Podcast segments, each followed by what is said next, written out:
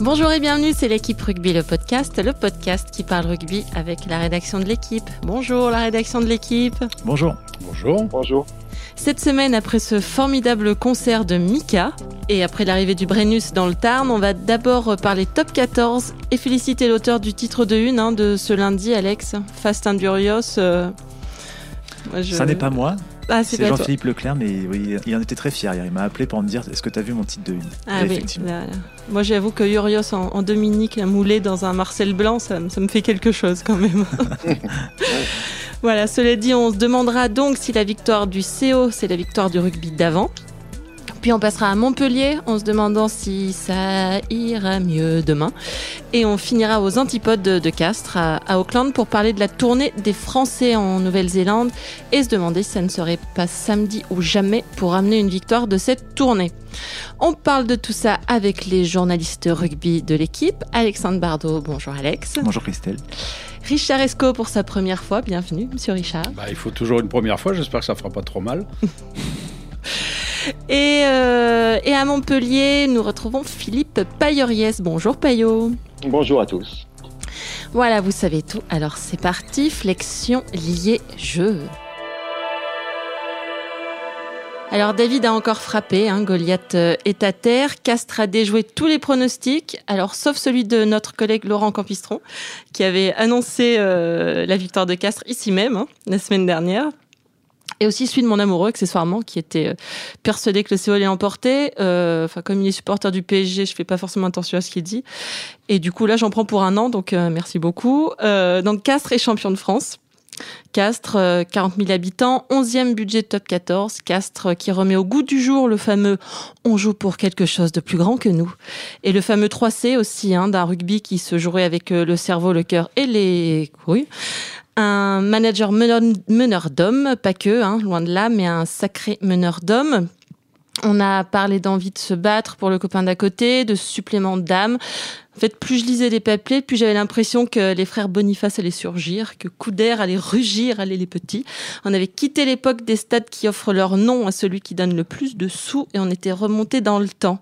Vous en pensez quoi, vous, messieurs Le, titre du CO, c'est le retour du rugby d'avant, euh, sans, S, hein, avant. Payot, toi qui, toi qui as beaucoup été à, leur contact, euh, t'en penses quoi? C'est euh, ça, Castres C'est vraiment ça ou on en fait un peu beaucoup sur le côté rugby d'avant? C'est ça, et on en fait beaucoup aussi. Euh, ouais, non, mais c'est ça, bien sûr que c'est ça, personne pour nier. hein. C'est euh, c'est ce fameux rubis de sous-préfecture, mais qui a su s'adapter euh, au temps d'aujourd'hui. Et euh, on caricature un peu trop à mon goût. Voilà, Castres, c'est c'est quand même maintenant un gros club. C'est quand même un club qui a l'habitude de ces moments-là. C'est un club qui qui bosse bien, qui bosse depuis longtemps, qui bosse dans la continuité, qui fait les choses dans le bon ordre. Et, et ouais, c'est plus petit que certains de ces clubs que l'on est amené à suivre ces derniers temps, mais, euh, mais c'est pas si petit que ça. quoi. C'est plus petit que ça. C'est même, euh, on disait ça euh, après la finale samedi soir, trois finales en six ans, c'est le meilleur club français des dernières années. Point barre. Oh. En comptant le top 14, parce que si on, enfin, si on regarde le top 14, après quand même Toulon, euh, par exemple, triple champion d'Europe, Oui, oui, c'est oui. au, ni- au niveau du palmarès, c'est autre chose. Moi, moi, je je j'imaginais pas qu'un club comme Castres pouvait encore être champion de France euh, dans le rugby actuel. Parce que, euh, parce que grosso modo, pour être moi je pensais que pour être champion, il fallait euh, une stratégie, il fallait un, un esprit de corps et il fallait des joueurs dominants.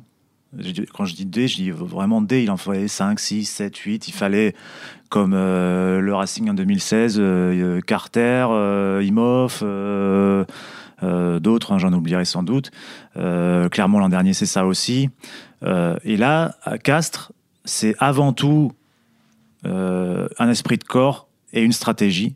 Et il n'y a pas des joueurs dominants, il y a un collectif avec quelques joueurs importants quand même, mais il y a un collectif. Et ça, je pensais qu'en fait, il leur manquerait cette, cette part de talent pur et d'étincelle qui fait que qui crée les champions. Et en fait, ils n'ont pas eu besoin de ça. Et leur esprit de corps est tellement fort et leur stratégie tellement euh, précise et bien appliquée que euh, qu'ils ont réussi à, à gagner malgré l'absence de joueurs euh, qu'on paye cher. Et ça, je, voilà, je pensais pas que ça c'était encore possible. Et ben, ils ont prouvé le contraire. Ah, sur le naming, attention, hein, parce qu'on est passé de Pierre-Antoine, joueur emblématique, à- au laboratoire Fab. Donc là, sur le naming, ils ont pris un coup d'avance. hein. non, moi, je, moi, quand venant de La Rochelle, je me disais que tout est possible et, et normalement, ne doit pas être qualifié. C'est encore pire que ça, parce que ça pose la question de savoir qu'est-ce que c'est que le top 14. Euh, Pau aurait dû être qualifié, Bordeaux avec ses ambitions, La Rochelle était bien placé, et donc Castres a disparaissait. Et d'ailleurs, les, les Castrés pensaient qu'il ne referait pas surface. Il n'y avait que Urios pour y croire. Hein. Tout le monde avait Pierre-Yves Revol pensait que c'était fini pour cette année, qu'ils allaient terminer septième ou, ou, huitième. Parce qu'ils avaient eu un gros coup de ah, mou en mars, euh, je crois. Ah, mais un truc terrible. Urios a piqué une colère noire. Enfin, il était très mal. moi, je l'ai eu au téléphone. Il savait plus où il, où il habitait. Il a dit bon, je vais essayer quand même de maintenir cette confiance, mais il ne comprenait pas pourquoi ils avaient chuté. Et d'un seul coup, par hasard, euh, quelque part par hasard, hein, parce que je pense que les joueurs ont pris conscience petit à petit, mais il n'y a pas eu de, de véritable source de motivation particulière. Urios, d'ailleurs, lui-même, c'était dans le journal aujourd'hui, n'en sait absolument rien. Il ne sait pas comment son équipe est parvenue à se qualifier. Et c'est ça un petit peu la magie, parce que ce championnat, c'est pas un championnat de France, c'est un championnat qui décide d'aucun champion. Et ensuite, on a une phase de coupe où là, il faut effectivement avoir les trois C. Et c'est-à-dire que Castres est champion presque d'une Coupe de France. Euh, parce que si on regarde le championnat, Montpellier a été extraordinaire cette année, 4 essais par match. Et, euh, et, je pense que là, ils sont, ils sont détruits. Parce que ce qui fait la différence dans ces matchs-là, c'est l'envie euh, de mouiller un maillot, l'envie de jouer pour les copains, de se mettre par terre quand on voit un camarade ou un coéquipier qui est en difficulté, et puis après d'être un grand professionnel. Ouais, mais il n'y a, a, pas que ça qui fait la différence. Enfin, aujourd'hui, il y avait certes le côté mouiller le maillot, c'est essentiel pour gagner un titre. Et tous ceux qui ont gagné un titre ces dernières années euh, avaient forcément cet esprit de corps. Euh, mais ils avaient aussi des, des match winners qui, à un moment, faisaient basculer le match sur un exploit. Et, à, Castres, euh, évidemment, Oda Pieta met beaucoup de points, etc. Mais on ne peut pas dire qu'il y a une individualité forte qui ressorte. Euh, comme, comme, on pouvait en voir euh, au Racing, à Clermont, à Toulon. là, je reviens à ça. C'est assez admirable la manière dont ils ont su devenir champion de France avec un effectif. Si on prend ligne par ligne, Tichit, ça vient de Pro D2. Le, talonneur euh, formé au club et son remplaçant, il joue en Pro D2 il n'y a pas longtemps. Le pilier droit, Kotze, pas gardé à Clermont. Euh, Jacquet, pas gardé à Clermont. Capot, euh, sacré joueur, sacré capitaine, il a depuis longtemps. Euh, Babillot, Gelonge formé au club. Tulou, pas gardé à Castres, à Montpellier. il n'est même pas titulaire, Tulou. là, si, sur la finale. Oui, sur la finale, mais, mais... pas. Cocotte, joueur euh, capable de, de matchs d'exception. Euh, Urda ça vient de Pro D2. Combezou, pas gardé par Clermont. Baye, euh, pas gardé par. Enfin, ou, voilà, joueur euh, sans, sans pas une grosse cote.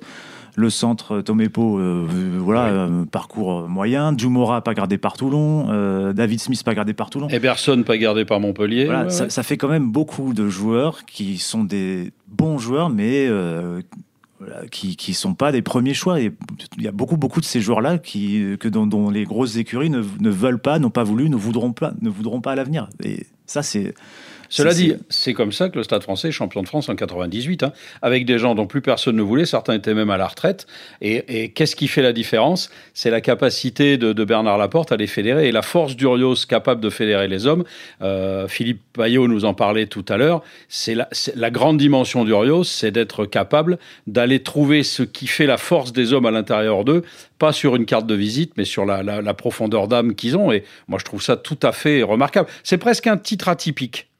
On t'avait perdu, Payot, on t'a, retrouvé. Euh, le CO, c'est, c'est, vraiment le, club d'une ville. Ils avaient tout le monde, ils avaient tout le monde avec eux. Hein. Non, mais c'est pas nouveau, ça. C'est vraiment pas nouveau. Ça a toujours été. Euh, ça a toujours été le, seul club de sport de haut niveau qui est à Castres. Il y a eu un petit peu de basket à un moment donné à National 2, euh, mais, euh, mais il y avait 300 personnes au match. Voilà, le, seul endroit où euh, les gens se retrouvent sur un spectacle sportif, c'est Pierre-Antoine, Pierre Fabre maintenant.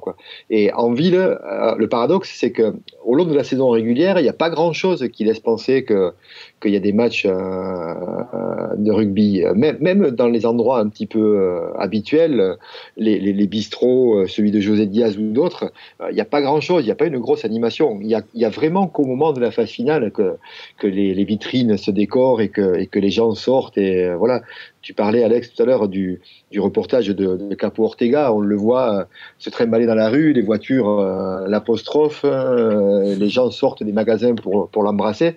Mais ça, ça n'arrive vraiment qu'au moment de la phase finale. Il y a, il y, a, une passion à ce moment-là et, euh, le reste du temps, elle est, beaucoup plus contenue. Quoi. On peut dire deux, mots sur, l'avenir un petit peu. Payot, dans ton, dans ton papier aujourd'hui, là, il y avait un, encadré sur l'avenir. Durios, il lui reste un an de contrat, il n'a pas encore euh, re-signé.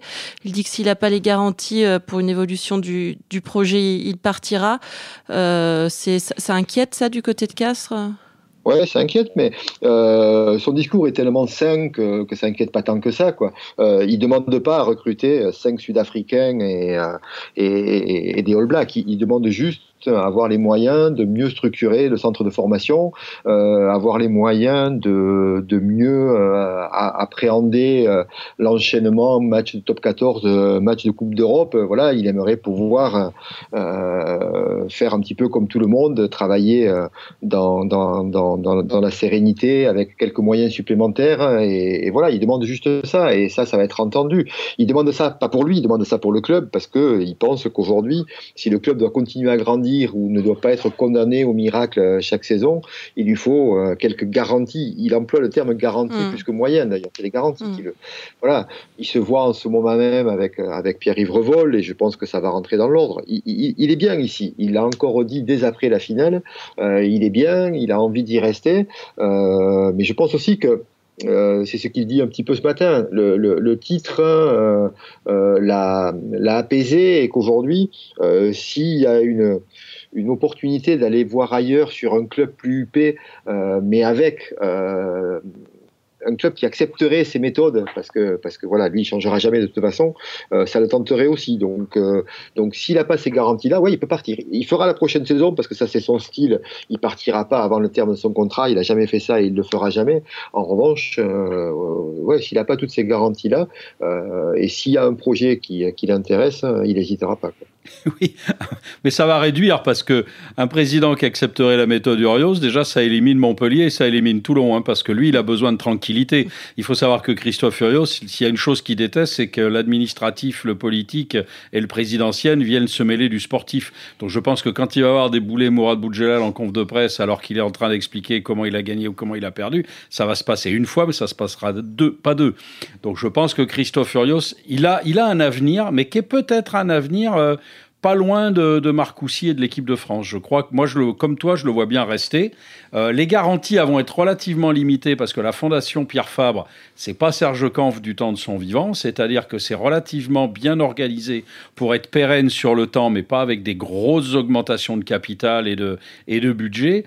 Donc, euh, ça sera pas, comme tu le disais, une transformation de l'équipe. Ça va être effectivement pour le club, mais je pense que Christophe Furios, là, il a de l'appétit pour en avoir un peu parlé avec lui, il a de grosses ambitions personnelles. Ces ambitions, c'est pas lui qui va aller les demander, mais je serais pas surpris si, euh, si à la fin de la Coupe du Monde 2019, euh, il se rapproche de l'Essonne. On rappelle qu'il part lui-même en Nouvelle-Zélande hein, pour coacher les, les Barbarians, là, les Barbarians qui sont plus euh, les Barbarians d'avant, qui sont une France B, France B voilà. Très bien, allez, on passe au deuxième sujet. Euh, si Castres a surpris, la prestation de Montpellier a surpris aussi dans l'autre sens. Les quelques 550 sélections de ces titulaires, de ces titulaires notamment Springbok, n'y ont rien fait. Le MHR est passé complètement à côté de son match. À peu près tout le monde a été nul, hein, je crois. On peut dire ça, ou c'est méchant. euh, quand l'esprit de corps castré crevait l'écran, celui du MHR n'a pas sauté aux yeux. On les attendait à la puissance. Parce que mon premier éducateur de rugby résumé par va taper aussi fort que t'es con. Eh ben on a eu de la puissance. Euh, alors on va pas présumer de la deuxième partie hein, de cette maxime, mais disons qu'en face on s'attendait à ce déploiement goliathesque. Euh, du coup, c'est notamment plaqué aux jambes à, tour de bras, je voyais. Et, et ben les Montpelliérains n'avaient pas de plan B. Ils n'ont pas su réagir, pas su proposer autre chose. Alors, le truc, c'est qu'au vu de ce qu'on sait de la saison prochaine, on se demande si ça va beaucoup changer, en fait, du côté du, MHR. Est-ce que, est que ça ira mieux demain, alors, dans l'Hérault, euh, Alex? Euh, effectivement, la, question de Montpellier, c'est euh, réussir à bâtir un, un, plan B qui peut-être pourrait devenir un plan A à l'avenir, c'est-à-dire un jeu avec un peu plus de mouvement, euh, un peu plus de vitesse, euh, un peu plus de ballons euh, joués par les trois quarts. Ce, qu'ils ont quand même un peu montré au cours de la saison, ils ont été capables de faire des choses quand même, ce qu'ils ont peu fait sur les phases finales. et pour ça, il faut des joueurs différents. Il faut surtout, je pense qu'il enfin, il, leur faudra, il leur faudra peut-être un peu plus de vitesse au, centre du terrain, peut-être un peu plus derrière aussi, mais il leur faudra aussi des avants capables de se déplacer davantage pour assurer les, les rucks, assurer les soutiens. Et ça, pour l'instant, à travers le recrutement qui se dessine, on ne le voit pas forcément. Alors, il y a Gouzen qui va arriver, qui est, qui est un joueur, l'ancien du Racing, parce qu'il y en a beaucoup des Gouzen, mhm. qui, est un joueur avec beaucoup de, de vitesse, enfin qui avait beaucoup de vitesse. Oui, ça on rappelle qu'on ne l'a pas vu jouer depuis un an et demi il quasiment. est devenu représentant celle de cheval. Voilà. euh, donc euh, quel Gouzen va arriver à Montpellier Puis après, euh, sur le reste du recrutement, euh, il y a le Devedek qui vient, qui a un bon manière de ballon, euh, mais je ne sais pas s'il trouvera sa place dans la rotation.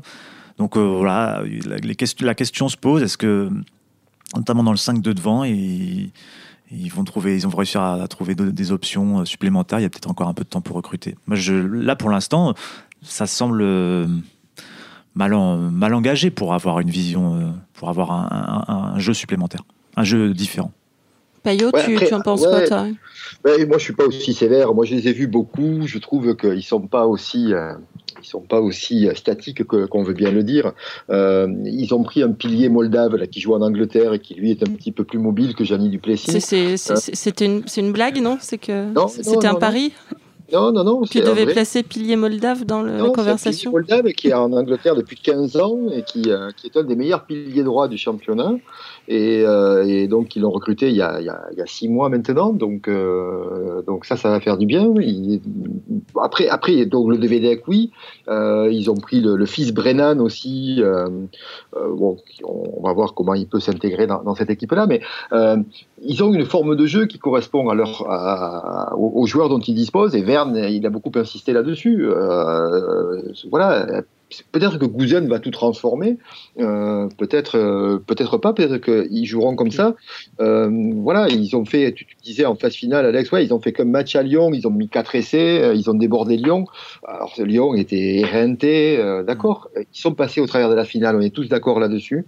mais mais à part ça, ils sortent d'une saison où quand on a vu euh, les, la saison et demie de Jack White, euh, je vous garantis que je me suis régalé à Montpellier, moi, cette année. Hein. je vous garantis. Hein. Ah, T'as vraiment dû t'ennuyer l'année dernière, alors, quand même. Ouais, non, mais alors après, c'est pas sexy, euh, c'est euh, c'est voilà, mais c'est efficace, ça marche bien. Et puis, euh, ça fait combien? Ça fait 103 essais sur la saison. en 28 matchs, 103 essais en 28 matchs, ouais, moi, ça me va quand même, hein, ça me va quand même. Et, et peut-être que Guzon sera moins frontal que Stein, mais, mais on, on verra.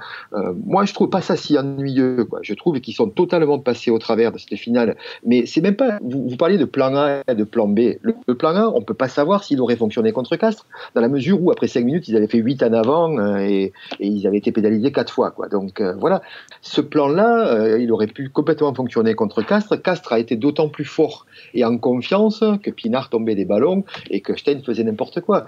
il aurait suffi que ça reste un peu plus longtemps dans le match, peut-être que la puissance aurait fini par user Castres et qu'ils n'auraient pas eu cette, cette furie jusqu'au terme du match, j'en sais rien. voilà, très sincèrement, moi ça fait 5 ans que je suis ici, que je suis cette équipe, c'est le plus mauvais match que je les ai vu faire, le plus mauvais. Même sous White et même au plus mauvais du, de, Galtier, je l'ai jamais vu aussi mal jouer que ça. mais comment on l'explique ça? Parce que c'est une équipe qui avait plein de, qui avait qui a beaucoup d'expérience. Euh, bah, on l'explique, euh, on l'explique. Moi, j'ai eu la, possibilité de discuter avec Rick Blondeau, leur, préparateur mental.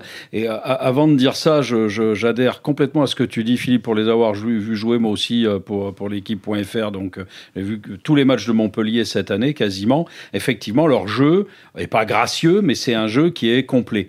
là, la finale, c'est l'accident industriel. Ça, je peux vous dire qu'elle a été superbement bien préparée cette finale. c'est l'accident industriel. Personne ne l'a vu venir.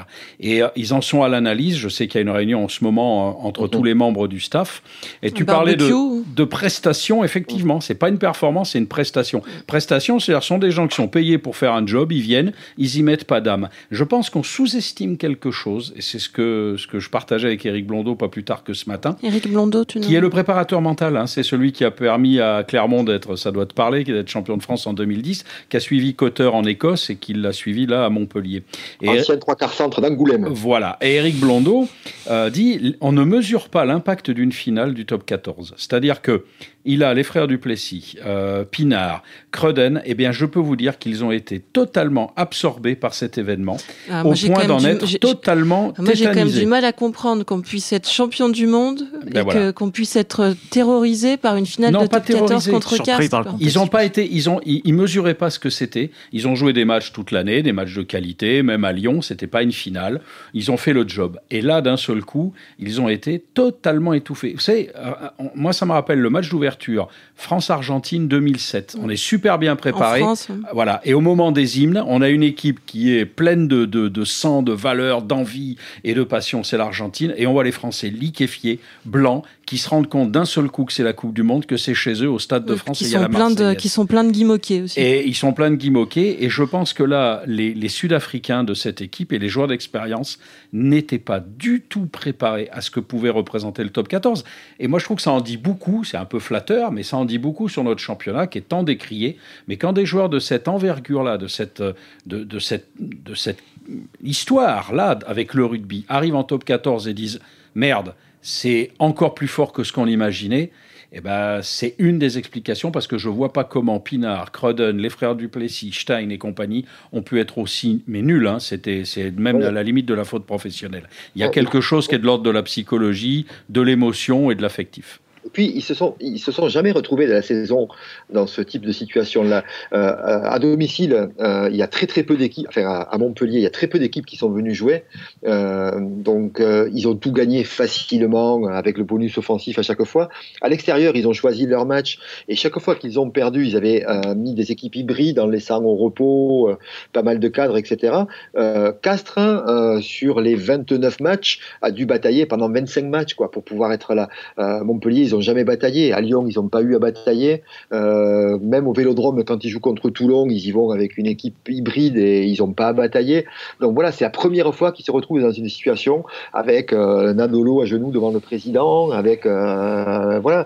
J'ai lu ce matin euh, dans le Midi Libre le fait que la famille, la famille de, de, et de, et de Stein ont déménagé le jour de la finale à Belfast.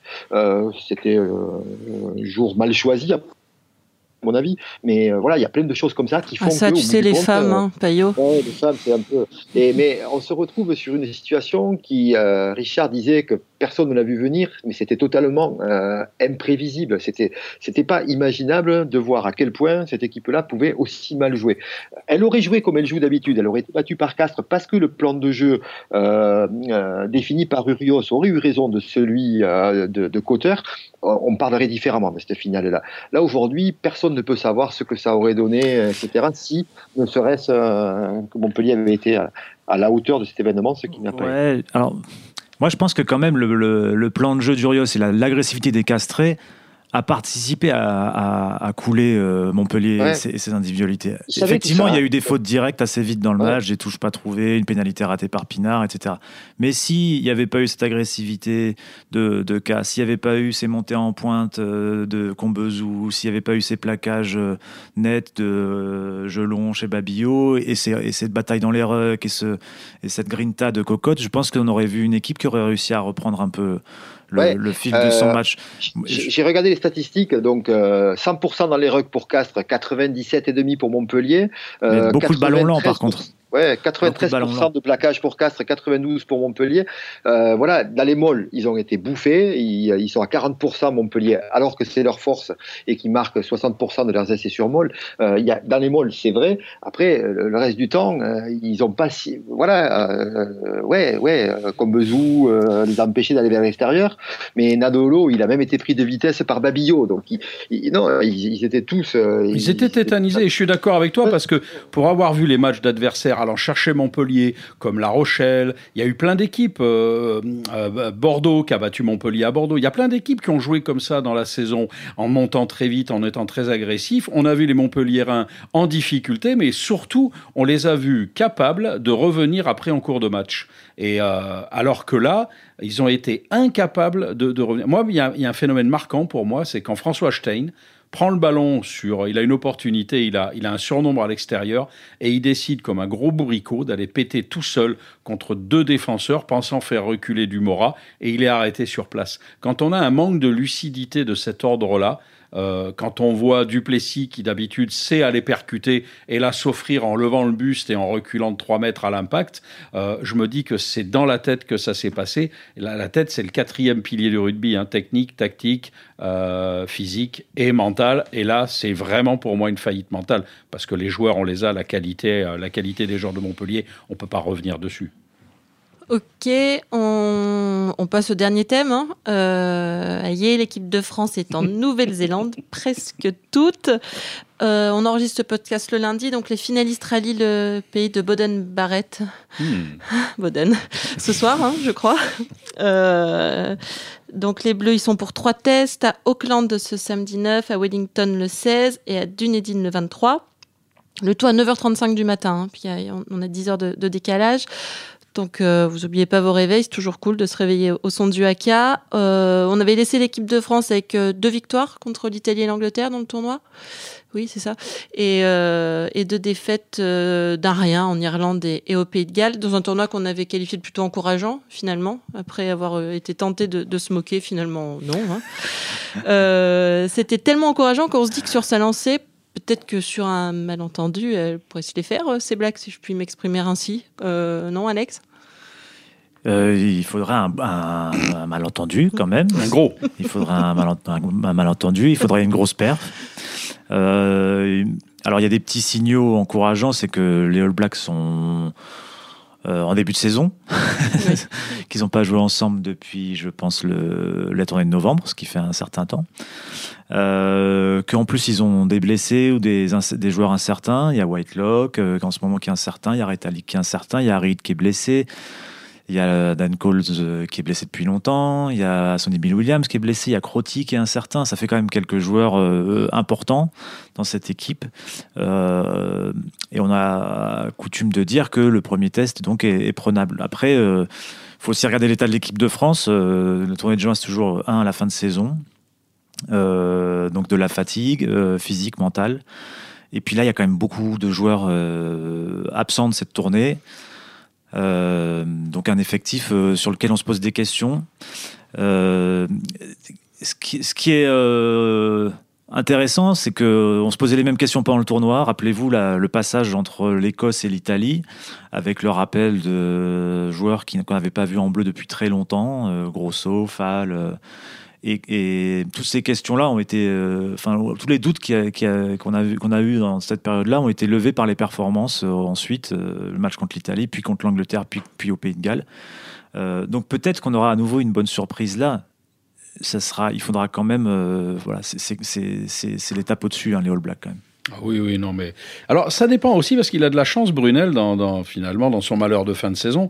C'est que les... il y a très peu de finalistes euh, qui étaient, euh, qui étaient appelés en Nouvelle-Zélande. Donc, ça veut dire qu'il a gagné une semaine facile, voire même deux, voire même trois. Donc, pour en avoir parlé avec, euh, avec certains anciens qui ont fait les tournées en Nouvelle-Zélande, tout est d'abord une histoire de préparation physique. C'est-à-dire homogénéiser un groupe de façon à ce que euh, les joueurs qui sont portés, je dirais, à incandescence pour la phase finale euh, puissent récupérer une petite semaine, puis retrouver un, niveau de forme maximal, mais tous ensemble. Et donc l'idée, c'est, moi je ne sais pas, mais la question, faudrait la poser à nos envoyés spéciaux, est-ce que la préparation du 15 de France a été euh, de qualité de façon à homogénéiser le groupe et à les mettre sur un niveau de phase finale de championnat? Ça, c'est la première question. La deuxième, est-ce qu'ils ont envie? C'est-à-dire que est-ce qu'ils ont vraiment envie euh, d'aller battre ces All Blacks? Rappelez-vous Philippe Saint-André quand il avait fait la tournée, la tournée de toute une vie. C'est la tournée de votre existence. Et puis à l'arrivée, ça s'était éteint. Donc est-ce qu'ils ont vraiment comme s'ils allaient disputer une, finale de Coupe du Monde? Parce que pour battre les All Blacks, il faut considérer qu'on joue une finale de Coupe du Monde. Est-ce que les joueurs français sont dans cet état d'esprit-là? Une fois qu'on a répondu à ces deux questions, après sur la dimension tactique, technique, je pense qu'il y a suffisamment de bons, bons entraîneurs au sein du staff pour, pour y répondre, mais c'est physique et mental. Et ça a toujours été comme ça. En 94, c'était comme ça. En 79, c'était comme ça. Et quand on y va en 2007 avec des réservistes qui, qui viennent faire le nombre, on en prend 50. Euh, voilà. Alors moi, je ne sais pas, je suis pas là-bas, mais c'est vrai que peut-être que, Alex, toi, tu es en contact avec les envoyés spéciaux, peut-être que tu as des informations sur l'état de forme et sur la, la l'agressivité mentale. On en a deux dans l'avion en ce moment, donc ils sont pas encore arrivés. Il y en a un sur place qui est en bonne forme, je qui crois. Est en bonne forme. euh, que, on n'a pas vraiment parlé de ce qu'il a pu voir aux entraînements. Euh, il, y a, il y, a, une question sur le physique, c'est que euh, il y a beaucoup des joueurs là qui n'ont pas joué depuis euh, un bout de temps, depuis la dernière journée du top 14, qui était, je crois, fin euh, avril il me semble. Euh, donc, donc euh, ils vont euh, affronter les All Blacks avec un mois sans compétition.